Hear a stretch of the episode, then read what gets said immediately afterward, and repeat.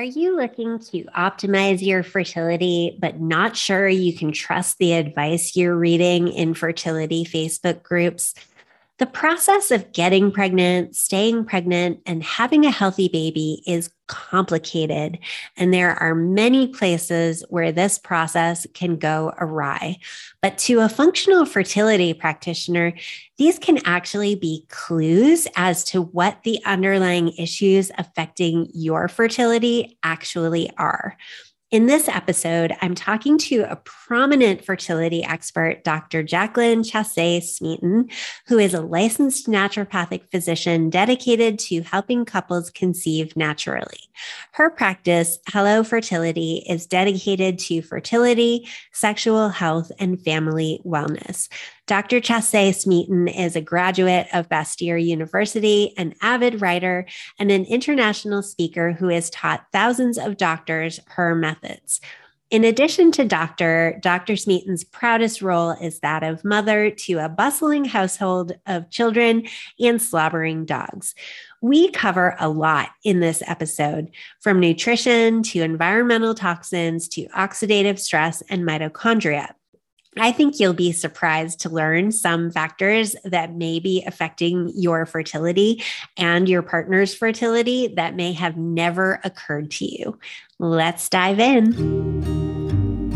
Welcome to Hormonally Yours with the Hormone Dietitian. If you're a busy woman struggling with hormonal issues like PCOS, fertility struggles, and other hormone imbalances, and you feel like you're the boss of your life in every area but your hormones, then you're in the right place. I'm your host, Melissa Groves Azzaro, integrative women's health dietitian, coffee lover, cat lady, all black wearing, former New York City advertising exec turned professional period fairy. It's my mission to be the no BS hormone nutrition education resource for smart women struggling with hormone imbalances so you can have regular symptom free periods and optimize your fertility naturally. I'm here to share real, actionable, science based tips you can use to get real results without cutting out foods spending hours in the gym or meal prepping, and without losing sleep, because we're all about balance here at the Hormone Dietitian. And I am so glad you're here. Let's get started.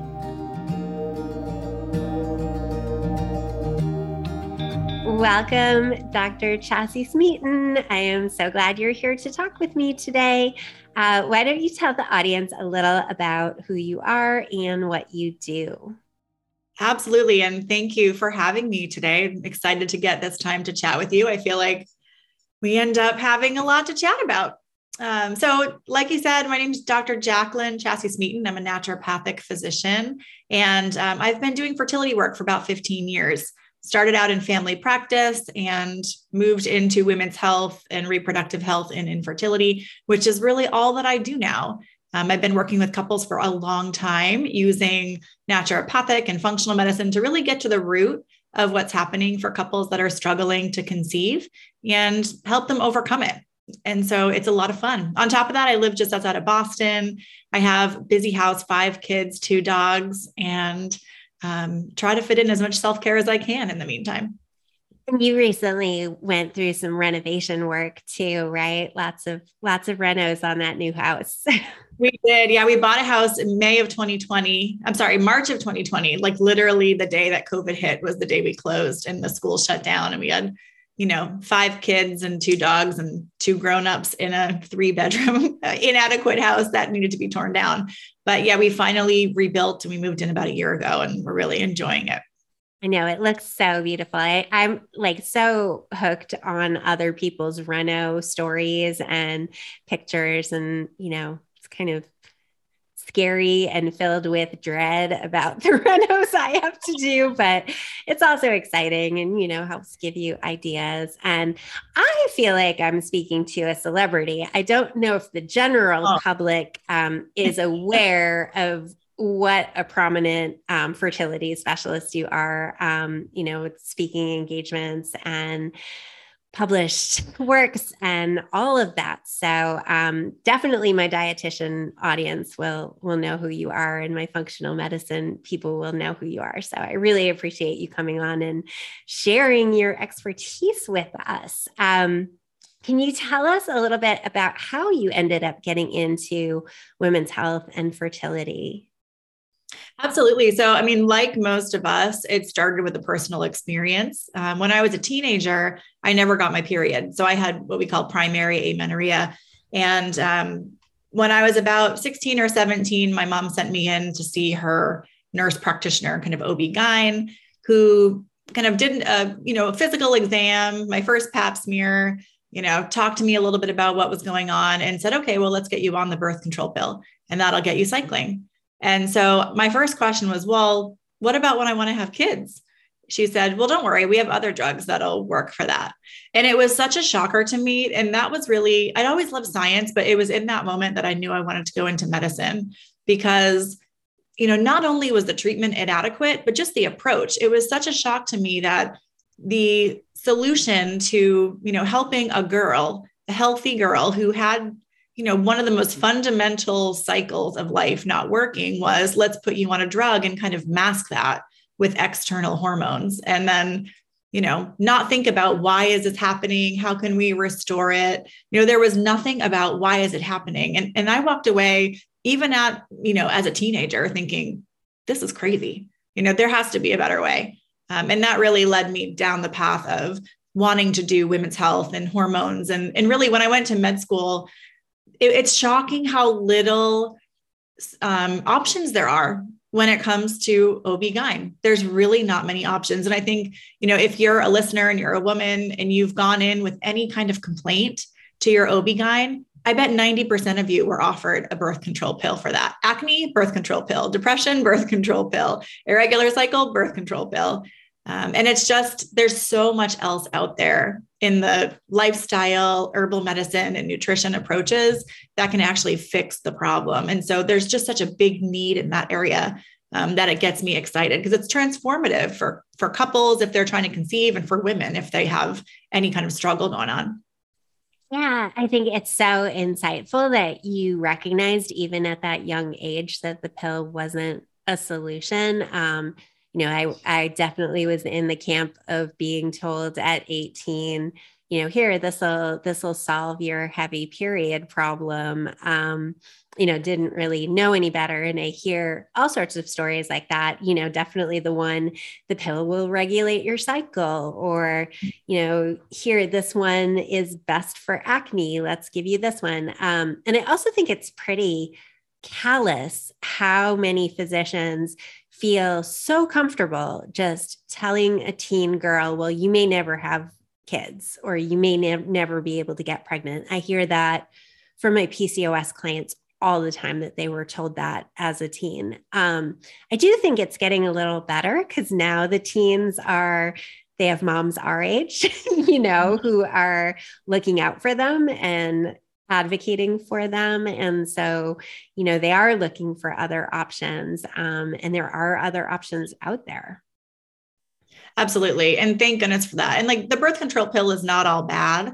You know, it was a transformative thing for women's rights to have access to birth control and be able to elect that. And, um, you know, so there, it can have a place and a purpose, but it's not, um, you know, the hammer that hits all nails. Yeah, absolutely. So, on your uh, website and in your programs, you talk a lot about what you call the foundations of fertility. What what are those to you?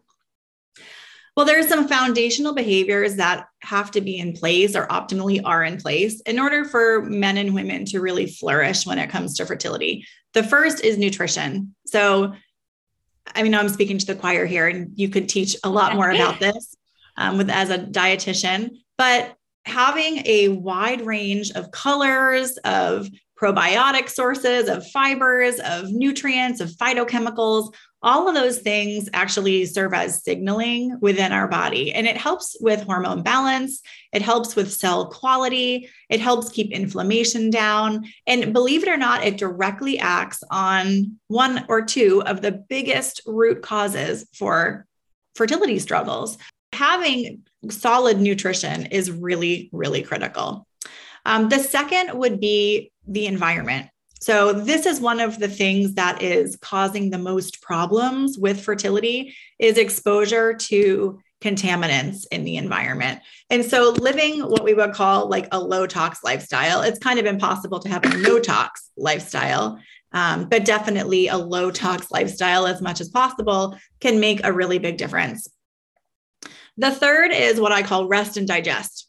Okay, so this is where sleep comes in, keeping a low stress environment comes in, and of course, digestion, which is so important for you to not only um, absorb all of the nutrients that you're trying to get, but also um, in order to keep inflammation low and to help um, you know maintain a good microbiome. There's so many different implications of digestion when it comes to fertility. And then finally it's movement and connection. So you know i don't push a specific kind of exercise but definitely keeping moving is really important. Actually when you walk and you move your legs it increases blood flow to your pelvis and it, it kind of like jiggles around your pelvic organs which helps a lot believe it or not um, with keeping blood flow going in that area and keeping your reproductive organs functioning properly. And then connection with your partner. You know, that's something else we work on a lot in our clinic because fertility, particularly, can be so stressful. And we want to make sure that you guys are in it as a team. Um, both partners know that they're partially responsible for success and doing what they can to really help there.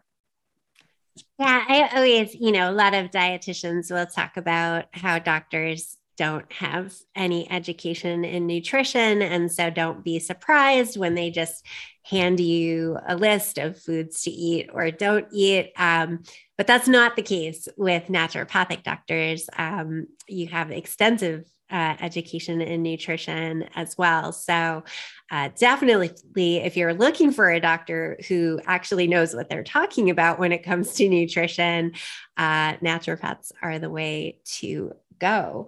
Um, I find that with the environment stuff, um, it can get really overwhelming, you know, and I think we get so, especially the type type A types um, who are going through fertility struggles and really trying to control every aspect that they possibly can. Um, but trying to be perfect by eliminating every toxin in your world can actually add stress to the situation, right? Absolutely. Mm-hmm. Yeah. Yeah. And there, you know, so you have to kind of start small with the things that you can control.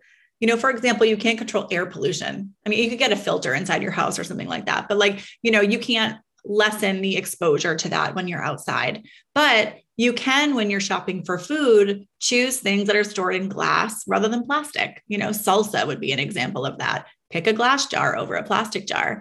And um, you know, when I talk to my patients, I don't I tell them they don't have to go throw everything away. Just make it incremental. And when you replace your shampoo, replace it with a better choice. Um, or you know think about the things you can do right away there's a couple things i recommend people jump on right away the first is to get a water filter um, so water whether you're on a city water supply or on a well most people's water is contaminated with fertility harming chemicals and drugs, believe it or not. Um, in some cities, there's even measurable hormones from birth control. Remember, when anytime we put anything in our own body, we urinate out metabolites, and that urine eventually joins the water supply after being obviously filtered and cleaned and stuff like that by the earth and by our systems. Um, but we've measured hormones in New York City's water supply, like measurable amounts. And hormones act in a whisper. So teeny tiny amounts can have an impact on people. Um, so get a water filter, even if it's just a charcoal filter, like a Brita or a PUR system that you can attach to your kitchen sink, and then start to use it for your cooking, for your drinking. You know, these small things can make a really big difference over time. Yeah, I remember when I was in New York City and the antidepressant level in the New York City water was almost high enough to have a clinical impact. Right? Yeah. It's crazy.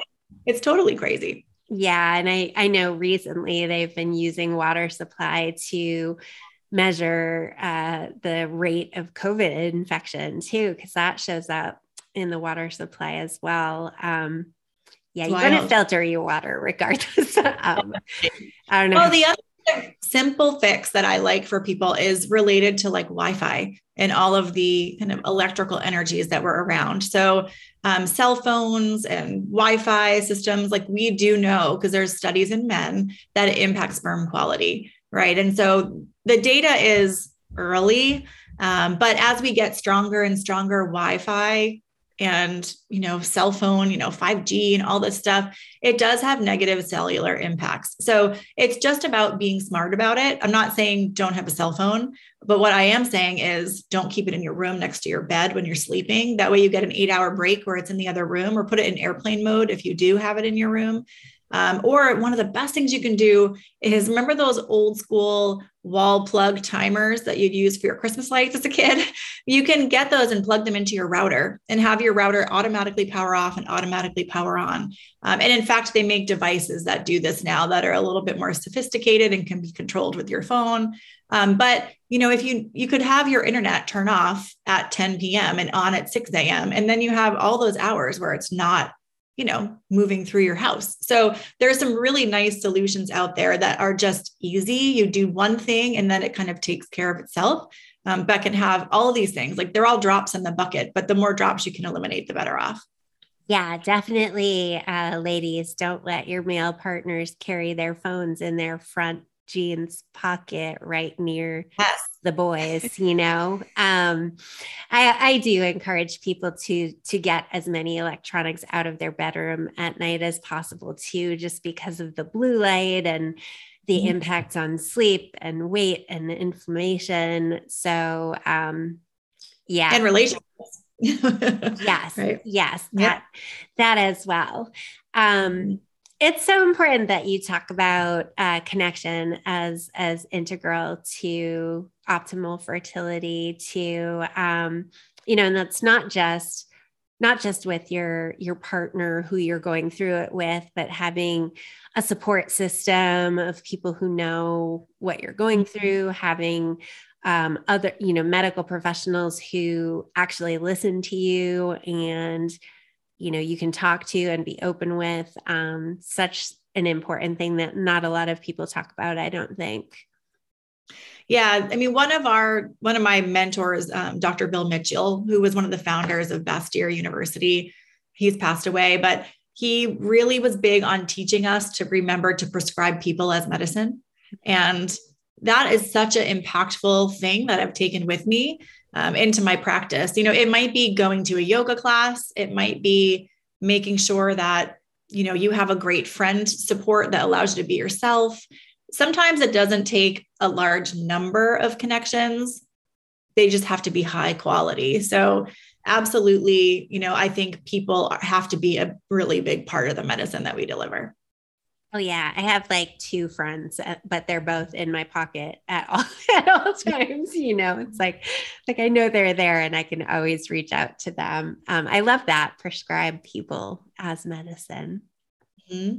I love when I'm prescribing things that are are not uh, food or lifestyle. Um, I remember during early on um, in COVID, some of my my single clients were really having trouble um, you know being lonely and and all of that. And i i told one of my clients to go buy herself a nice massage oil or a fun little toy and treat herself to a night of touch therapy basically. Mm-hmm. yeah yeah it's so important. All of those different aspects of our sexuality both alone and with partners and our friendships all of those things make a really big difference in our overall health well oxytocin is my favorite hormone so Absolutely.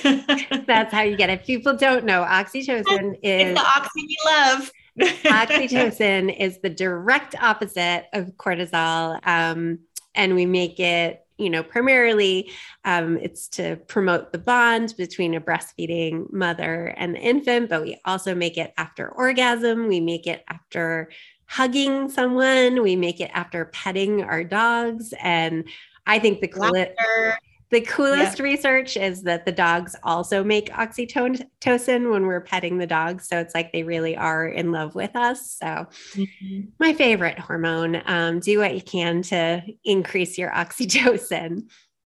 definitely. Yeah. So some some of the uh, obviously there are a lot of factors that can affect fertility. Um, can you talk about some of the more common factors that you see in your practice and what you work with?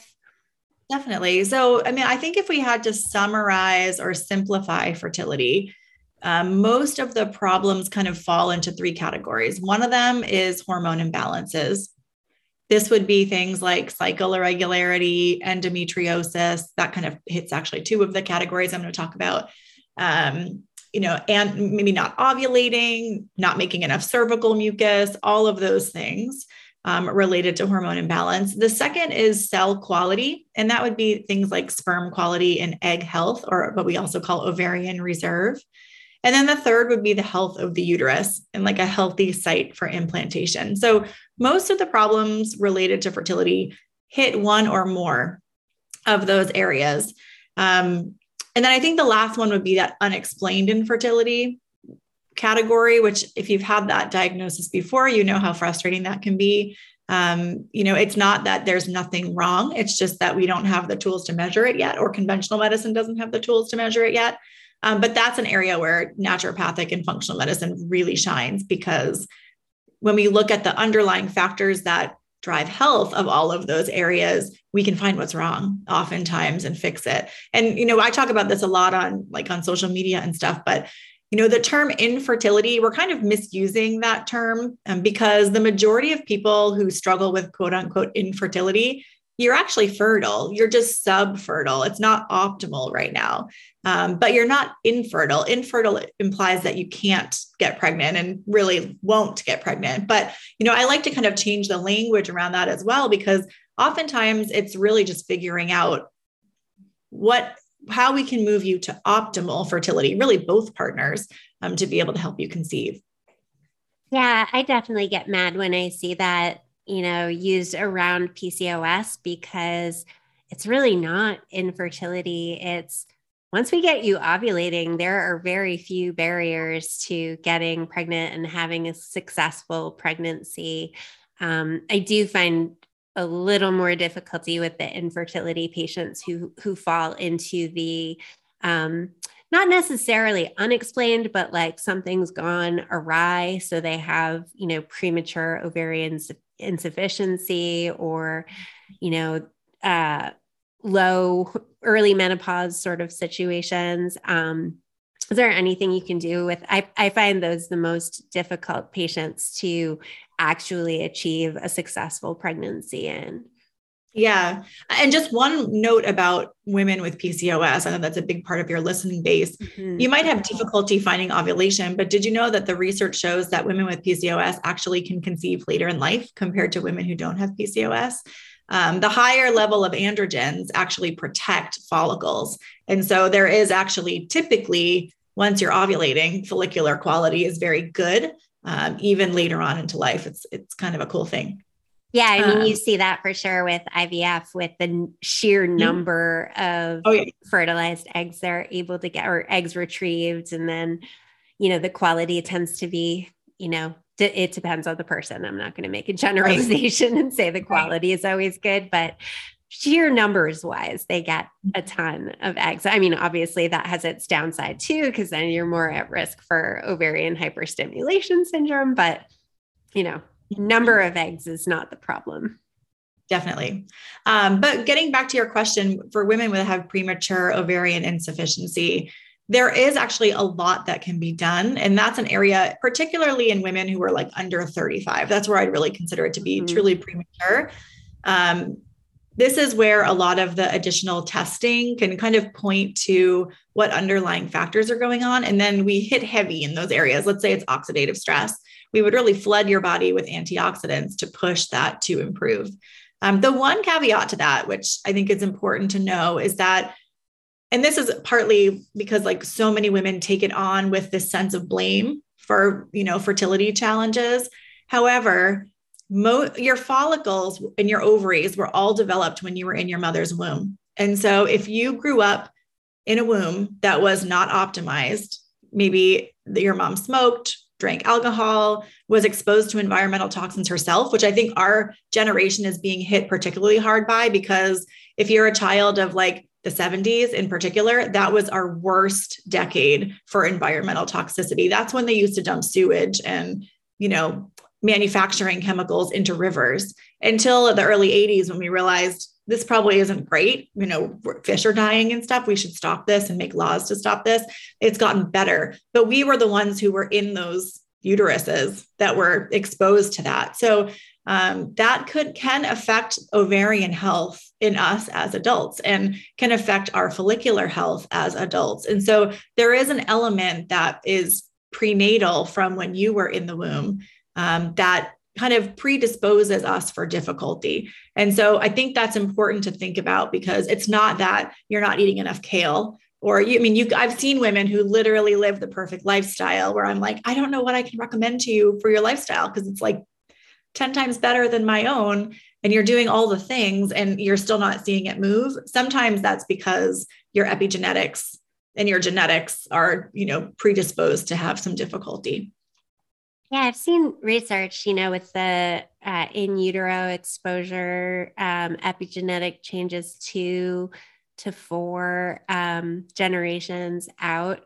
Um, and interestingly, even more generations when it's epigenetic changes to sperm. Mm, um, yeah, seven I've seen um, studies looking at, and that's in animals, of course. We don't have seven generations of data in humans yet, but it's impactful. I just saw one, I can't remember what the chemical was, but I believe it was 40 generations out of um, sperm. There were there were changes. Um, don't remember what the chemical was. Literally just saw that the other day. Um, so yeah, the, I mean, there's like you know toxic burden, obviously, and you talked about the 70s. Um, definitely grew up around smoking and what I, I'm not even not even really sure what year they told women to stop drinking alcohol when they were pregnant. Uh, yeah, that's a great question. I'm guessing it was probably like the 80s, mid, early to mid 80s. Yeah, and then we had all the, you know, the advent of the microwave in every home and microwave. Plastics, mm-hmm. the Tupperware parties. You know, oh, Tupperware, yeah yeah, I mean, we use those. My mom still has the bowls I ate cereal out of as a kid, and these like plastic Tupperware bowls that are mustard yellow and avocado green that I can't get her to get rid of. But um, you know, all of those when those early plastics probably had far more leaching than they do today. Oh, I remember the little plastic cups of Chef Boyardee that you would put in the microwave. Microwave. Mm-hmm. Mm-hmm. Makes me shudder now, but. Oh.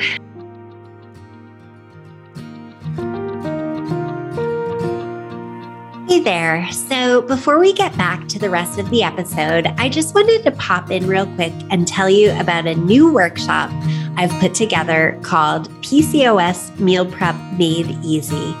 If you're like most folks I hear from, you're confused and overwhelmed by all the conflicting info out there about what to actually eat with PCOS. And you may feel like you don't even know where to start. In this hour long workshop, I break down what foods you want to include for PCOS and what you might want to consider avoiding or minimizing. And I share my simple three step formula for planning meals with PCOS. The best part is it does not involve spending hours in the kitchen. Yes, you can absolutely incorporate this formula while cooking at home, but what's really great is that you can apply it no matter where you are in a restaurant, getting takeout, at a family meal, or even while traveling. Head over to thehormonedietitian.com forward slash easy PCOS, all one word, to sign up now. Signing up is your first step to finally understanding how to eat to manage PCOS. All right, cool. I'll see you there. Let's get back to the episode toxic burden is is one thing. Um, you mentioned oxidative stress too. Um, you know what are what are you seeing there with its relation to fertility, and how would someone even know if they have an oxidative stress issue? That's a great question. So this is the most common root cause that I see come up for men and women. Um, with I've done like extensive testing on you know, hundreds or thousands of couples at this point, and almost all of the time, oxidative stress is their biggest problem. Uh, there's the reason for that is uh, sometimes poor nutrition. Like I, you know, I can kind of predict who's going to have high levels of oxidative stress based upon what they tell me they eat. Um, so the standard American diet, which is not loaded with fresh whole foods, protects us because it has a lot of antioxidants in it. But if you're eating like a typical American diet, you're not getting a lot of antioxidants. And if you're still good about eating fruits and vegetables, most of us eat the same ones all the time. Um, and so it's really diversity that's critical. Um, but what I typically see here is like women with low progesterone almost always have high levels of oxidative stress. That's something I look at. Um, if you suffer from allergies, migraine headaches, um, skin rashes, you know, kind of histamine type of reactions, irritable skin, there's so many different signs that when people tell me, oh, here's all the other little things that are probably unrelated to my fertility, but are also going on with me, I'm thinking, okay, yeah, probably high levels of oxidative stress. Um, and so there's a couple ways to test for that. It's all through functional medicine testing. Um, one is on the Dutch test. There is a marker called 8OHDG, um, which is kind of one of the additional kind of bonus measures that they measure. It's in your urine, and that can tell you about levels of oxidative stress, but it's not quite as sensitive. Um, so I've found that when I'm running the Dutch and another test, which is oxidative stress specific, Oftentimes, the 8OHDG will be normal, but everything else will be out of range. Um, and so the other test I like to run is by Genova. It's called the NutrEval. Um, there's also one called the metabolomics, which is very similar. It just doesn't use blood. Um, it uses urine only. So if you're doing a home collection and don't want to draw blood, that's another great alternative. Um, but it measures three or four different markers. The, the biggest one I look at is the 8OHDG, lipid peroxidases, which is another eh, marker for damage to your fat. Um, and that's one of the areas that oxidative stress plus fat, you know, it ends up causing damage to that fat. Um, and then the third thing we look at is your glutathione levels. Mm-hmm. And so glutathione is one of our master antioxidants, and we make it. Um, and then some of us make it better than others. And so that can be protective if you have enough around. I love glutathione. It's one of my my favorites.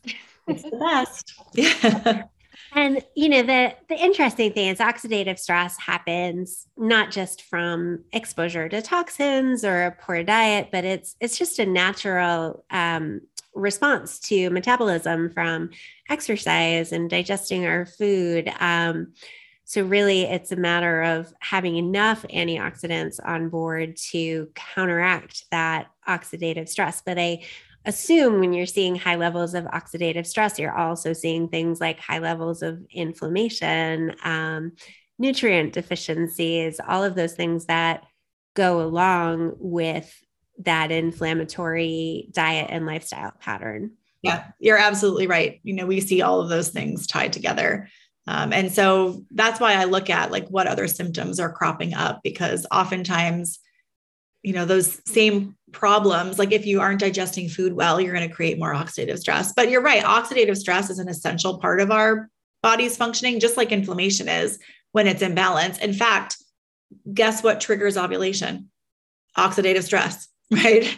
Um, guess what makes sperm mobile? Oxidative stress. So you want to have enough around. In fact there's some interesting studies on turmeric which is a great antioxidant and anti-inflammatory like in petri dishes where they measured sperm's motility and found that when they add a little bit of turmeric, the sperm motility improves. But if they keep adding more and more and more, they completely stop swimming because sperm need oxidative stress to swim, and the turmeric eventually will quench all of it and they can't function anymore.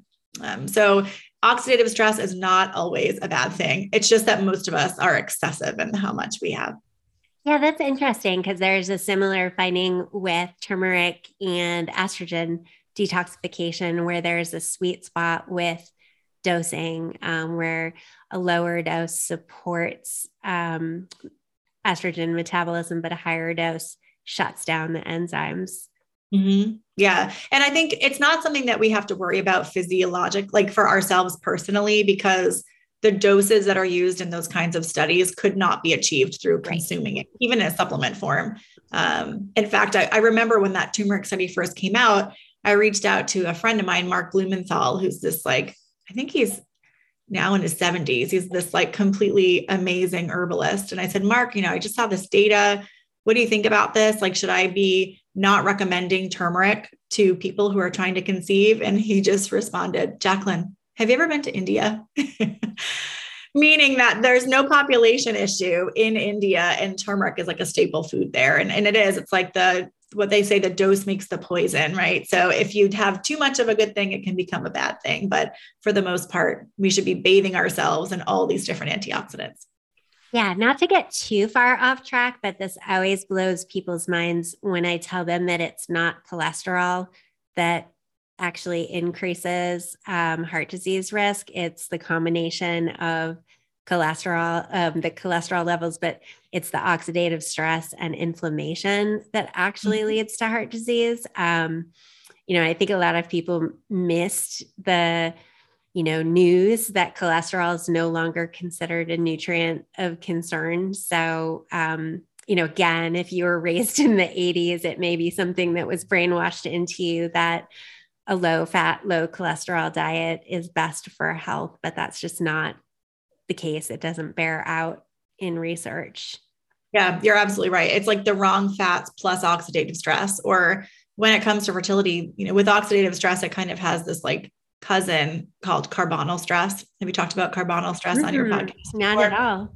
Okay, so carbonyl stress is what you get when you mix oxidative stress with high blood sugar mm-hmm. or a high sugar environment. So um, if anyone has ever, is anyone like a grilling fan out there? Um, you know that if you throw some meat on the grill, you know, it'll start to like brown and stuff a little bit. But if you slather it in barbecue sauce and then put it on the grill at a high temperature, what happens? That barbecue sauce like becomes like charcoal, like coating the meat in that char. And what that is, is it's the sugar in the sauce affecting the proteins that are in the meat. And then when you add heat, which causes oxidative stress, all these changes to the proteins, it's a permanent change to that protein. And obviously, like you can see, it's very damaged, right? The same the same thing happens to us internally. Um, we really studied this in a diabetes model because people with type 2 diabetes tend to have a lot of things like nerve damage. Um, and that is primarily caused by carbonyl stress, which is high oxidative stress plus high blood sugar. And that damage is permanent it's not reversible. So you have to wait until your body can kind of clean out those cells. They're not repairable. And we do know that um, there are there is carbonyl stress that occurs to ovarian cells and to testicular cells. And so this would be from chronic exposure to high blood sugar and high oxidative stress, which unfortunately almost always go together anyway. Um, so, this is why it's so important to be focused on glycemic control and metabolic health when you're trying to conceive, too.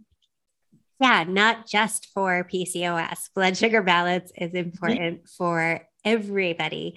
I always picture it like the little tiny grains of sugar being sharp um, and kind of scraping the blood vessels as they're going by. And that's what allows the damage and the plaques to form and things like that. I have a very oh, vivid image of little grains of sugar scraping through your blood vessels. Probably not accurate at all, but that's my it's memorable my vision yeah. of what of what's going on in there.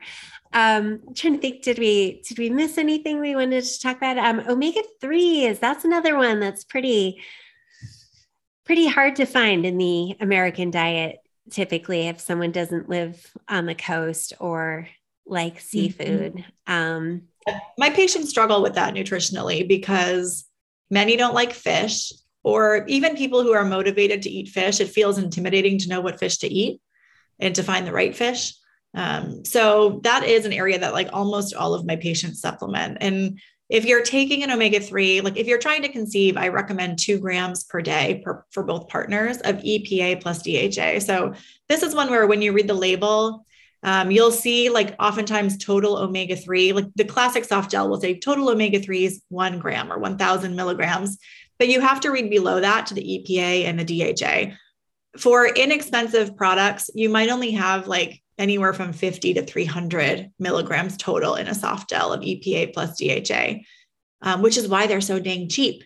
Right. So when you go to Costco and you buy that like humongous value thing, like that's fine. You can get enough from that, you know, let's put aside any potential quality issues or rancidity. But um, you have to take like six soft gels a day. So if you want to take six fish oils because you think you're saving money, have at it. But I like to recommend a more concentrated one. So you're getting like about one gram of EPA plus DHA in one soft gel. So you're taking just two a day, or use a liquid. Liquids are great too. Um, and the other thing is if you are eating like sardines, if you're willing to try that, um, or even chunk light tuna, which is lower in mercury, but still has some omega 3s in it, canned salmon. There are some good options available. And like um, a sockeye salmon fillet has about like three to four grams of fish oil. So if you ate that, that would be enough for a couple of days for your body. You know, you could skip your supplements those two days that you're going to be eating the fish. So you can kind of, you know, work around your diet, but it can be tough to get enough clean fish in your diet to get enough omega 3s. Yeah, I always tell people the same thing. It's like you can skip your fish oil on the days you actually eat fish. And I will mm-hmm. say I'm a dietitian and um, I will eat sardines. I find um, it's one of those things that's like, okay, I'm doing this because it's good for me, but I'm not exactly like craving sardines. It's not like, oh, I really want to eat sardines today. I will say Alton Brown has a great sardine and mashed avocado on sourdough toast recipe. That's like sounds good. The only way. But even so, like if I open the can and the heads are still on, like that's a problem. Like can't, yeah. can't do that. you know? So the way if you're if you're just trying to introduce yourself to sardines because it's nutritional, but you've like never had them or the thought of them grosses you out, the way that I recommend doing it or like sneaking it to your family members and loved ones is to do like a classic tuna salad um, and use one can of tuna and one can of sardines. So buy boneless, skinless sardines so that you don't have bones, you don't have, you know, a whole fish when you open up the can. They're just kind of fillets. And you dump the sardines in with the tuna, add the mayo and the onion or the celery, whatever you like, mash it up. I like a little dill pickle relish in mine. Mash it up and put it on a sandwich. And like literally, I have some of the world's pickiest children and they have no idea that they're eating sardines. That's awesome. I bet that would work too. I'm I'm a big fan of what I call tuna bolognese, which is um, I buy the tuna in oil and I just stir, stir it into a tomato sauce and do that on pasta. But mm-hmm. if you yeah. did that like almost like a puttanesca with some olives and made the sardines in there, that could work too. Definitely. Good good tip for sure.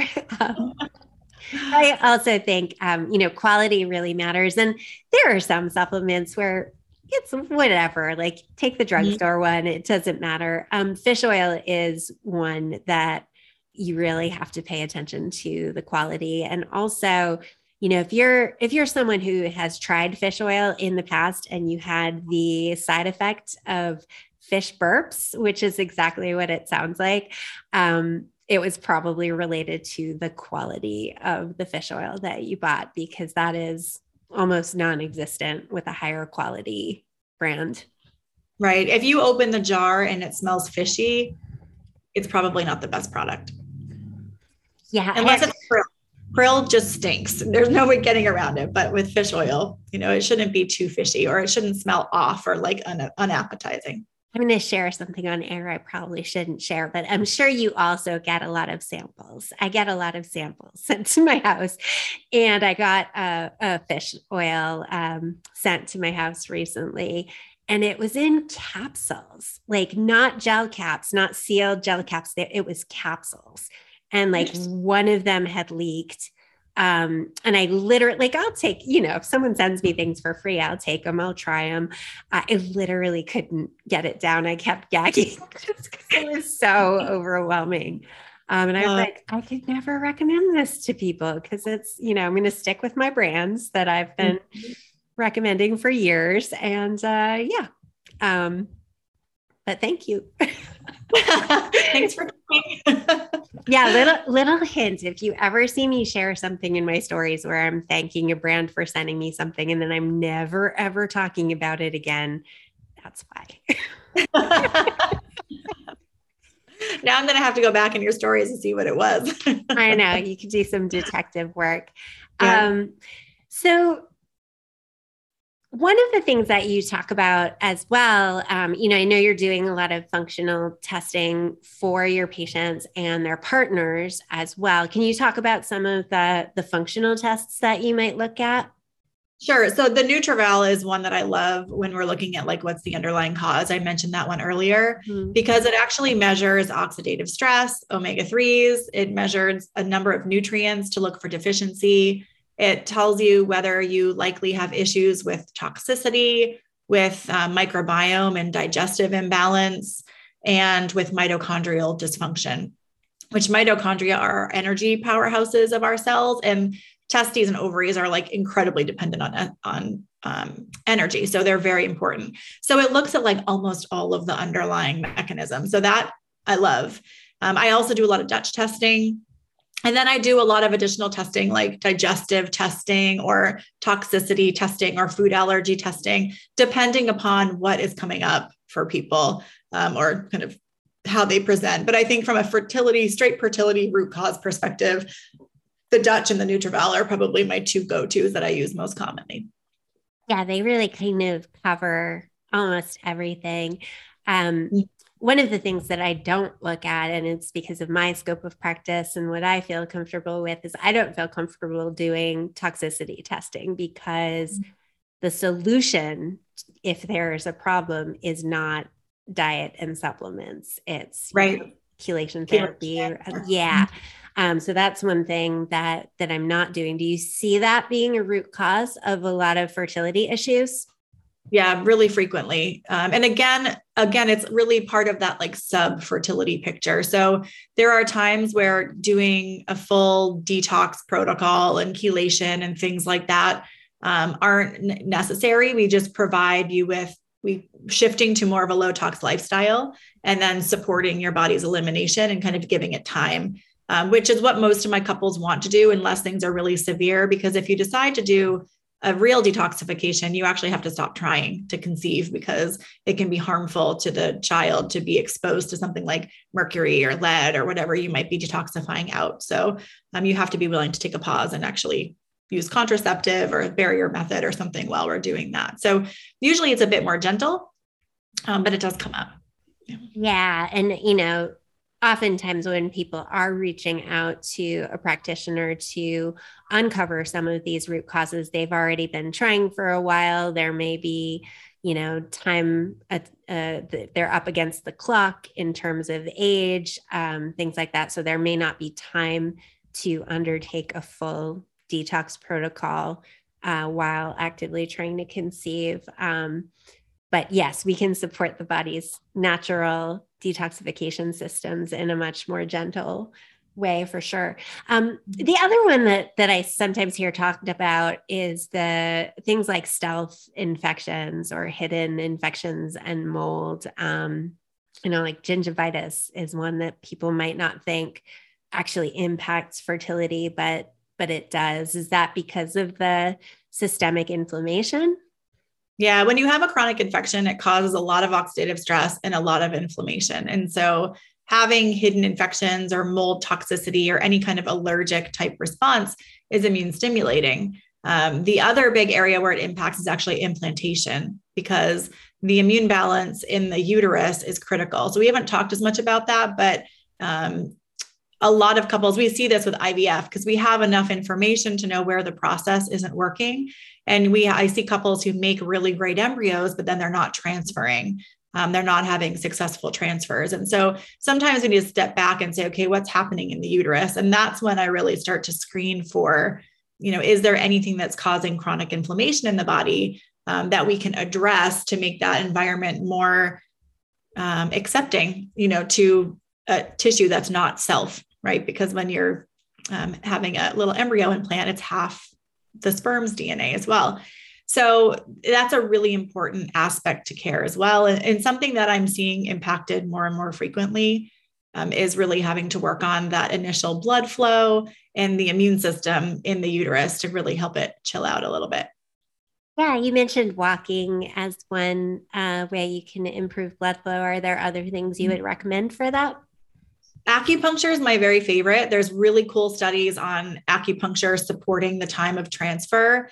Um, so even if you don't go regularly, if you're doing IVF, it's recommended to go like the week surrounding your transfer, a few days before, a few days after, and the day of, if you can. A lot of that's related to blood flow.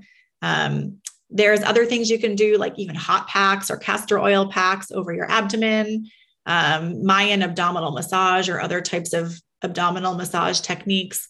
But yeah, physical activity is really my favorite. You know, anything that gets you moving, particularly walking, is fantastic, you know, to get blood flow to the pelvis. Yeah, you brought up too about, you know, implantation being a problem for people who are getting pregnant um, but it's not it's not implanting and it's not sticking. Mm-hmm. So you might see something like a chemical pregnancy where you get the positive test, but then your period starts a couple days later. And I think, you know, that highlights how many possible places there are for things to go wrong. I think once you start learning about um, fertility and how people get pregnant and all of the steps it takes. You know, mm-hmm. all of the stars have to align perfectly. It has to be a good egg, it has to be good sperm. You have to time intercourse correctly. You know, you have to ovulate um, on time. Um, the sperm has to fertilize the egg then you know the fertilized egg has to implant and then it has to stick and develop and the placenta has to grow properly. And it's just there's so many places that something can go awry that working with someone who you know understands all of those different parts of what's happening can help clue you in to where the problem right, might be right definitely. Yeah and i completely agree. The more you learn about the reproductive process the more like blown away you are that anyone can get pregnant because it's like you know that's all of the steps that we see as women and as couples but then there's all the like embryology that happens all the signaling within the cells that has to go right and all the immune changes that happen in the uterus to, to basically hide the embryo um, from the immune system. I mean, there's like so much, it's really amazing. Um, but you're absolutely right. The more we know now, we and the more we know about your cycle and the process and the timing and everything that's happened, we're able to really hone in on like, okay, where exactly is the problem? And with IVF, with couples going through IVF, they might think, oh, functional medicine isn't really a great option for me because I'm already down this path. But in fact, you skip ahead multiple steps because we can see like, are you making good quality eggs? Yes or no? Okay, check. Are they fertilizing? Yes or no? What's the quality of the embryo?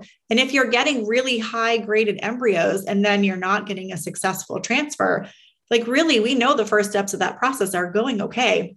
We have to think a little bit about later on in that implantation process or hormones after implantation. Like it's so great to get that additional information. I mean, if you're trying to conceive on your own, we have to do a little bit more sleuthing through labs and through understanding what your, you know, what your experience is trying to conceive. Um, but we can oftentimes pinpoint that as well.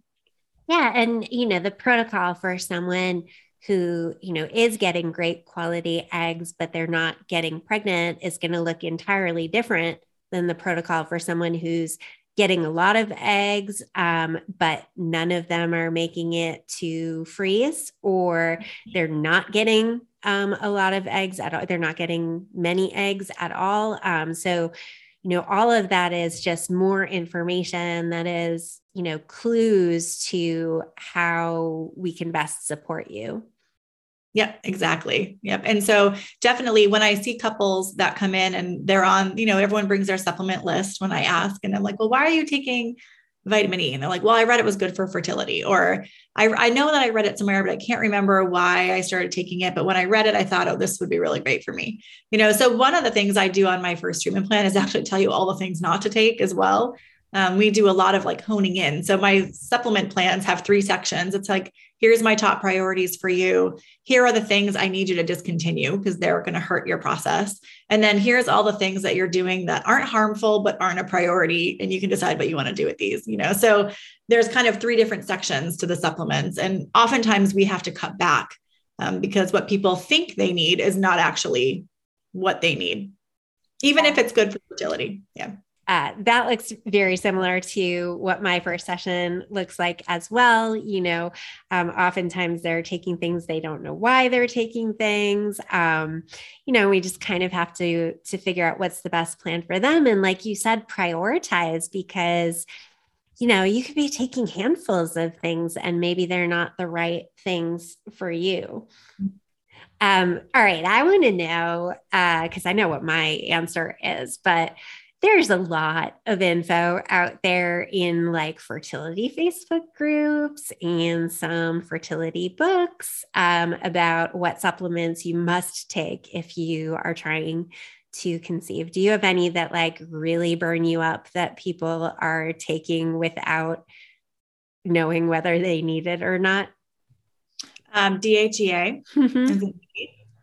Um, royal jelly is one that I feel like comes up all the time you know, not that I have a problem with people taking it, but I'm like, you're spending your money on that, you know.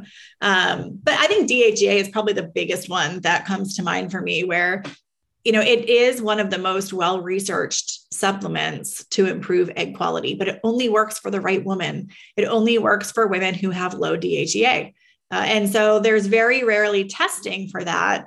And so if women, you know, find that they have they want to improve their egg quality, um, or if they've had recurrent miscarriages, it can reduce the rate of miscarriage, but only if you're low. Okay, so that's something that you really want to test for to make sure you're not doing more harm than good. That's really the biggest. Yeah, I've, you know, I've also run probably thousands of Dutch tests at this point, and I've seen low DHEA in about maybe five people, and all of them were like in their late 30s or early 40s. Um, mm-hmm so yeah it's it's not not going to work for someone who for example has pcos and already has high dhea exactly. Yeah probably the the one that that just has me shaking my head. I don't see a lot of royal jelly use. I mean i guess that that one's expensive. Um but one that i see a lot and i'm i'm just scratching my head over it is geritol. Have you heard that one? No. I've never seen anyone taking geritol yeah, people are taking Geritol as an iron supplement, like for elderly people. Right. Um, and yeah, a lot of it's being recommended in a lot of the, you know, fertility Facebook groups. And I've had clients ask me about it or taking it and never, never, never would recommend iron without having your iron tested first. Um, you want to make sure you're not overloading Over- your iron, which can actually cause organ Infl- damage, you know? Yeah. Yep. And incredible inflammation even before organ damage. Yep. Yeah. Yeah. So I'm glad we share DHEA in common. I'm it's it's not a harmless supplement, you know, and, and I do see people, you know, sort of struggling with side effects from it, but not recognizing that that's what it's from. You know, if their skin is breaking out or their hair is falling out, um, you know, might be you know, the DHEA. Yeah. Yeah. Agitation is another one. Headaches are another one I see a lot. So um, it's not, I mean, for many women, they do fine with it. And if they're low, it can, you know, improve energy and they really sense, have an increased sense of well-being. But if it gets to be too high, you end up having too many androgens around. So it would be similar symptoms to PCOS. Yeah. So before I let you go, um, I have a lot of dietitian and other practitioner listeners here. So I do want to mention that you do do practitioner training and mentorship programs for practitioners as well. Um, can you talk about those a little bit? Sure. So I have a about nine and a half hour course plus some bonuses um, called Integrative Approaches to Infertility, which I've recorded. So it's available for you to just purchase if you're interested in learning more. It is CE approved for naturopathic doctors and acupuncturists and probably would count for dietitians, although we'd have to apply for that for you. Um, but it really is that functional medicine approach to fertility. And it's a great course. It's intended for people who have base knowledge. Um, it's not really truly introductory but we go deeply into the physiology of why. So I'm normally teaching physicians, and I'll just say that, like, when I teach about the menstrual cycle, most people walk away feeling like, wow, I never, I thought I knew the menstrual cycle, but I didn't really. And now I feel like I do. Um, but we go into everything from preconception care. Um, there's an hour on epigenetics and kind of why preconception care is so critical and what it does um, to that child. Um, we do female infertility, male infertility, um, recurrent pregnancy loss and miscarriages. I think that's the bulk of it, all of the basics. So um, really you'll get that good functional overview of that course. I also have a year long mentorship, which is actually closed for this year. It'll be filling probably next January, or we're thinking about doing a September start date. Um, but that is for people who really want to go deep in infertility and like convert your practice to a fertility related practice. So that is um, every single month we do tons, there's about 75 hours of CE over the course of the year, tons of case studies, live cases, and then we meet every single week and we do clinical and business development. So if you really want to make big moves in the fertility space and want to really grow your practice, this is a nice opportunity. What an amazing opportunity to work with you and learn from you and pick your brain. Um, so I did want to mention that for for my practitioner followers. Um, for my non-practitioner followers, where can they find you and what are the different ways that they can work with you? So my online home is at hellofertility.com. And there you'll find information about how to become a patient. And additionally, um, probably early summer, we're going to be launching our first big program. Um, we do have a couple of like mini programs for patients or clients, but um, this will be a full, it's a 12 week course condensed into six that actually guides you through the process that I go through with each of my patients one on one in a self serve way. So it'll talk to you about how to look at the labs you've already had done and find clues as to what might be happening, what types of testing that you might need um, to really uncover that. And then we talk about all the lifestyle stuff you need for fertility. And then we talk about targeted fixes. So, based upon what you learn in your evaluation, what you can do from there in a targeted manner. So, that's a great opportunity for people who don't necessarily want to spend the one on one time, or maybe you're really well educated and just need a little bit more guidance. Yeah, I saw that you also do have the option, though, with that program to get some testing done with you or also um, get a second opinion on the labs that they've already had done. And I think that's so important. Um, because a lot of times uh, conventional practitioners aren't explaining what your labs mean or they're not looking at them through that fertility lens. So mm-hmm um, it's always great to utilize what someone has already had done um, mm-hmm. You know and get some information from that. So um, yeah it sounds like a really really great program um, great opportunity to work with you. And i will be sharing the link to your website in the show notes so people can click there and get that.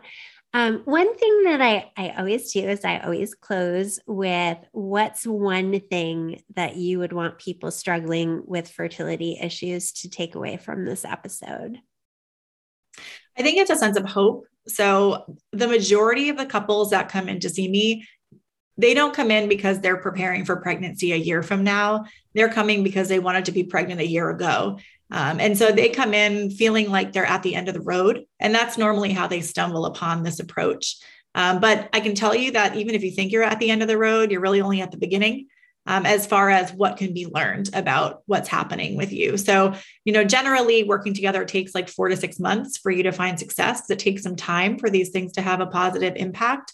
But it's not hopeless. Even people who have had unsuccessful IVF rounds, multiple IVF rounds unsuccessful, oftentimes it's just time to pause, to regroup, um, to kind of fine tune things um, so that you can be more successful the next time around or even fall pregnant naturally. I've seen cases that are truly miraculous. And thankfully, we see them all the time. So um, I have a lot of confidence in the way that this approach can help couples. Yeah, I always say if I had a dollar for every time someone tells me, you know, on a discovery call that they eat a healthy diet, I would have a private island by now. Um, you know, and it's, it's, I'm sure you are eating a very healthy diet, but, you know, the definition of healthy is uh, amorphous. People have different different definitions of healthy, um, and your idea of healthy might not necessarily be the version of healthy that is optimal for fertility you know? Right. Yep. It's absolutely. It's, it's, about doing the right things and focusing on the right things for you. Um, so yeah. Uh, so thank you so much for coming on and chatting with me. Um, i think we covered a lot of really interesting things and i hope that my audience enjoys it. Wonderful. Thank you for having me. It's been great. Thanks everyone. See you next week. That's it for this week. Thank you for listening to this episode of Hormonally Yours with the Hormone Dietitian. If you enjoyed this episode, I'd really appreciate it if you could open up the podcast app you're probably using to listen to this episode right now and leave a quick rating or review. Your reviews help this podcast get seen by more women who could benefit from the information I share here. Stay tuned for our next episode, and in the meantime, stay balanced.